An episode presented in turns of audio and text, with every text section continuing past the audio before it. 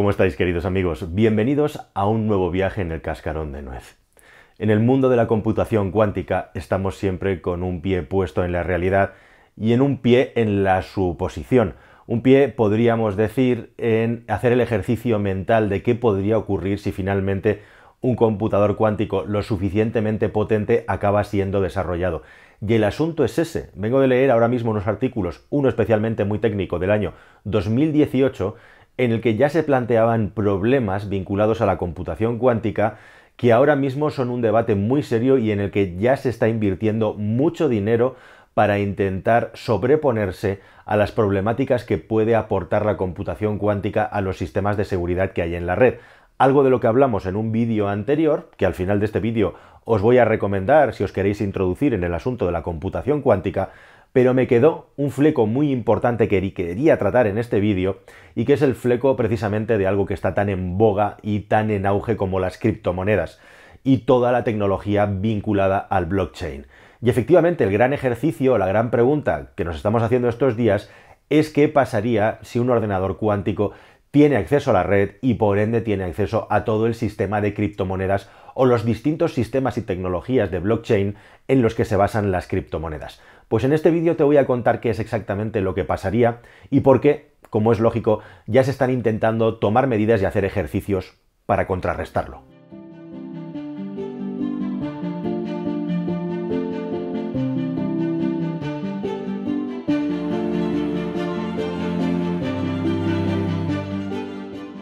Un ordenador cuántico tiene, gracias a la tecnología que utiliza, una capacidad para realizar determinados tipos de cálculos que son inimaginables para los estándares que tenemos hoy en día, incluso para eso que llamamos supercomputadores o lo que es lo mismo, cientos o miles y miles y miles de procesadores de computadores puestos en serie en los centros de investigación más grandes del mundo. Igual que en los años 50, 60, 70 había centros de supercomputación con cintas y elementos físicos, con elementos magnéticos que ocupaban edificios enteros, con una capacidad de computación que hoy tenemos en la palma de nuestra mano, la capacidad de cálculo de los supercomputadores que tenemos actualmente queda absolutamente en ridículo, es como otro nivel de civilización, podríamos decir, respecto a lo que es capaz de hacer un computador que tiene la mecánica cuántica imbuida en su interior para realizar cálculos.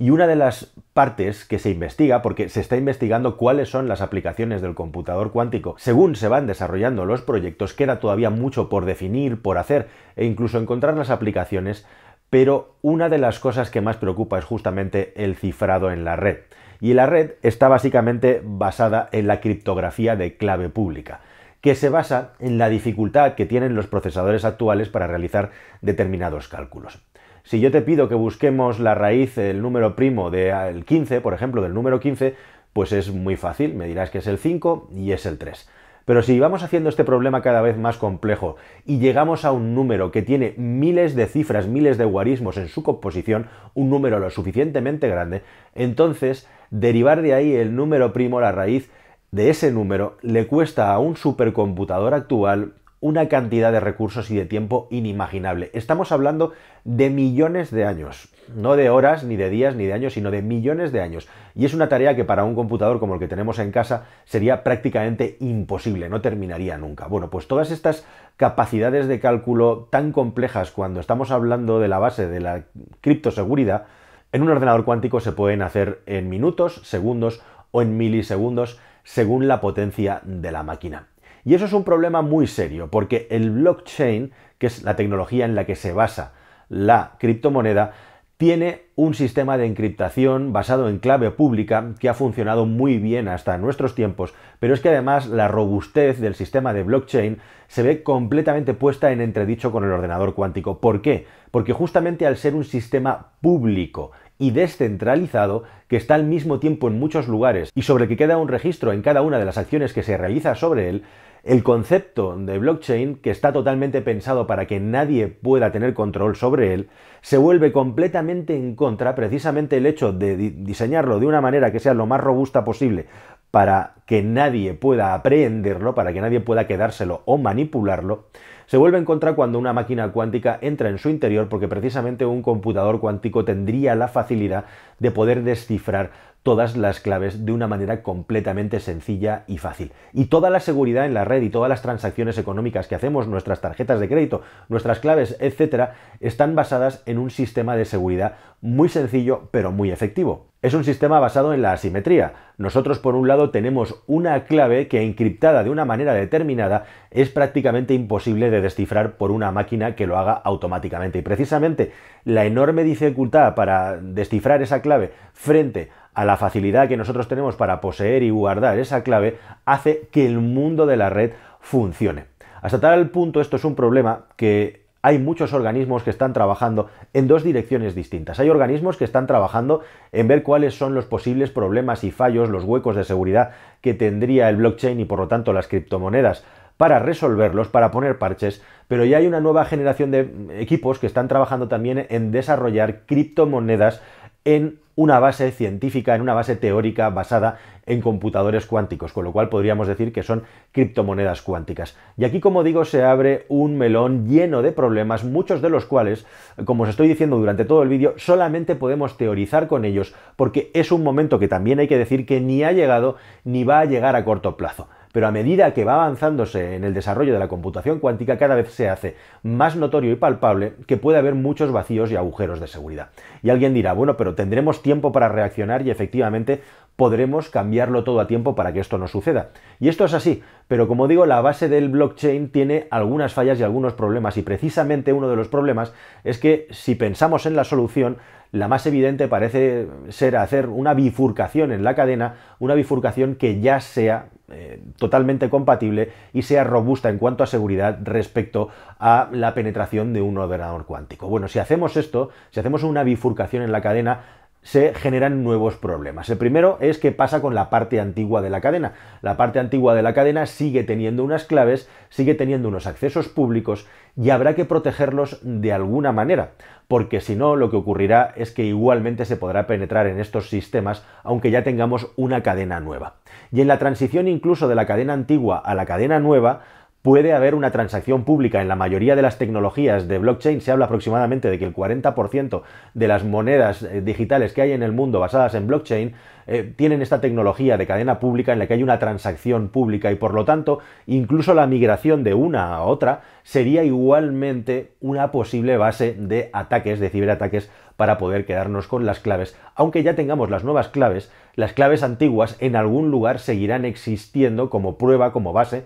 de que eso en algún momento era legal y por lo tanto tú tienes la propiedad. Es en lo que se basa el Bitcoin y muchas, como digo, de las criptomonedas eh, que actualmente están en circulación en la red. E incluso se habla de asuntos como el dato es de 2018 y es espeluznante, eh, el 20% de las personas que tienen criptomonedas acaban perdiendo, olvidando las claves o no pudiendo acceder a ellas por el problema que fuere, porque se les ha roto la máquina y no tienen acceso a la clave, eh, porque han roto algún tipo de sistema, etcétera, etcétera, etcétera. ¿Qué va a pasar con toda esa gente? Y también qué va a pasar en caso de que haya un ataque con la velocidad de acceso, teniendo en cuenta, como decimos, que este es un sistema descentralizado, desde el que habría que coordinarse desde muchos sitios distintos para poderlo proteger de un teórico o un incipiente ataque de un ordenador cuántico. Y hablando de ataques de ordenadores cuánticos, esto puede ser un arma arrojadiza entre países, puede estar muy vinculado al ciberespionaje y puede también acabar en manos de países, bueno, pues que hagan cosas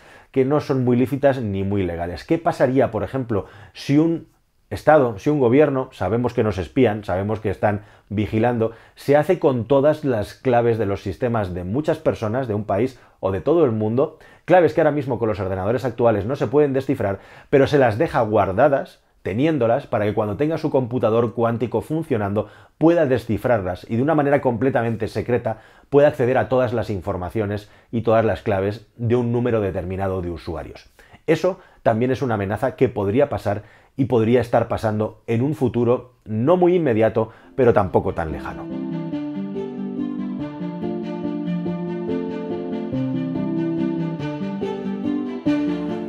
Así que queridos amigos, teniendo en cuenta que casi la mitad de las criptomonedas están en carteras públicas y que moverlas a nuevas billeteras tiene una serie de problemas y también de limitaciones de seguridad, como digo, hay muchísima gente y muchísima inteligencia trabajando en ello, no solo para proteger el futuro de estas billeteras y de las nuevas que están por salir, sino también para ver de qué manera todo ese rastro que queda antiguo por la propia naturaleza intrínseca del Bitcoin está suficientemente protegida. Y a este respecto hay que decir que se estima, se calcula con el algoritmo de Shor famoso del, del ordenador cuántico, del computador cuántico, que hacen falta más de 2.000, concretamente 2.330 qubits, que es la medida de procesamiento de los ordenadores cuánticos, para ser capaces de romper la capacidad de cifrado que tienen la mayoría de las criptomonedas actualmente. Y eso tenéis que saber que de momento conseguirlo es ciencia ficción, porque a la hora de medir la capacidad de un ordenador cuántico estamos hablando de qubits, pero los qubits tienen que ser qubits totalmente hábiles, lo que se llama qubits limpios, limpios de cualquier tipo de ruido, limpios de cualquier tipo de interferencia, y para eso, para llegar a ese nivel de procesado, todavía faltan muchos años. De hecho, a día de hoy es imposible y todavía no sabemos cómo se va a llegar a ese lugar. Pero al mismo tiempo que te digo esto, también te digo que algunos hablan de 5 años, otros hablan de 10 en ningún caso estamos hablando ya de 50 años o de 40 o de 100 y en todos los casos además están dando pasos muy importantes adelante. Y ojo, porque por primera vez en la historia, como está ocurriendo en otros muchos ámbitos de la ciencia y la tecnología, especialmente en la militar, China va muy por delante. En el vídeo anterior yo os hablaba del proyecto de IBM, que eran pioneros del proyecto de Google, pero a día de hoy China con mucha diferencia es el número uno en desarrollo de computación cuántica y los que están más lejos. Y el equipo del doctor Pan con la máquina Jiuzhang 2, la segunda generación de esta máquina, ha llegado a conseguir 113 fotones, que podríamos decir de calidad, con lo que lo convierte en la máquina cuántica más potente que hay en el mundo. Así que, en teoría, y aunque faltan algunas demostraciones en los papers científicos, China, con diferencia, está adelante en esta tecnología. Hay varios trabajos, varios campos de investigación en el mundo de la computación cuántica. Por un lado están los investigadores que intentan encontrar aplicaciones a la computación cuántica para poder mejorar cualquier ámbito de la vida, por ejemplo en la medicina también. Y por otro lado también es muy importante encontrar maneras de conseguir que un computador cuántico funcione sin tener que conseguir temperaturas extremas de frío, cosa que hoy en día es absolutamente imprescindible para conseguir que ese efecto cuántico, ese efecto que nos permite superar las leyes de la física a nivel macro, y trabajar con normas de física muy extrañas para el mundo real en el que nos desenvolvemos los humanos, pueda hacerse de una manera estable sin tener que llegar a temperaturas cercanas al cero absoluto. Eso, conseguir eh, qubits de calidad, es el gran trabajo del desarrollo de la computación cuántica, porque las bases ya están aquí y la forma de trabajar, la forma de ordenarlo también. Los algoritmos para hacerlo trabajar a pleno rendimiento y la eliminación del ruido que implica conseguir qubits y qubits de buena calidad es en lo que trabajan los científicos. Y cuando eso ocurra y cuando los primeros computadores cuánticos tengan suficiente capacidad como para moverse en el mundo que todo nos rodea, va a cambiar mucho la realidad, esperemos que para bien, e igualmente va a haber que redefinir la red en muchos aspectos, entre ellos el de la ciberseguridad, sin ningún género de duda. Lo único bueno de todo esto es que ya estemos hablando de ello y lo único bueno de todo esto es que ya se esté trabajando de manera teórica y práctica para enfrentarse o al menos simular los posibles problemas que van a llegar con el desarrollo de esta máquina tan especial. Nada más queridos amigos, espero que toda esta información os haya parecido interesante y nos vemos en un próximo viaje aquí en el Cascarón de Nuez. Adiós y gracias.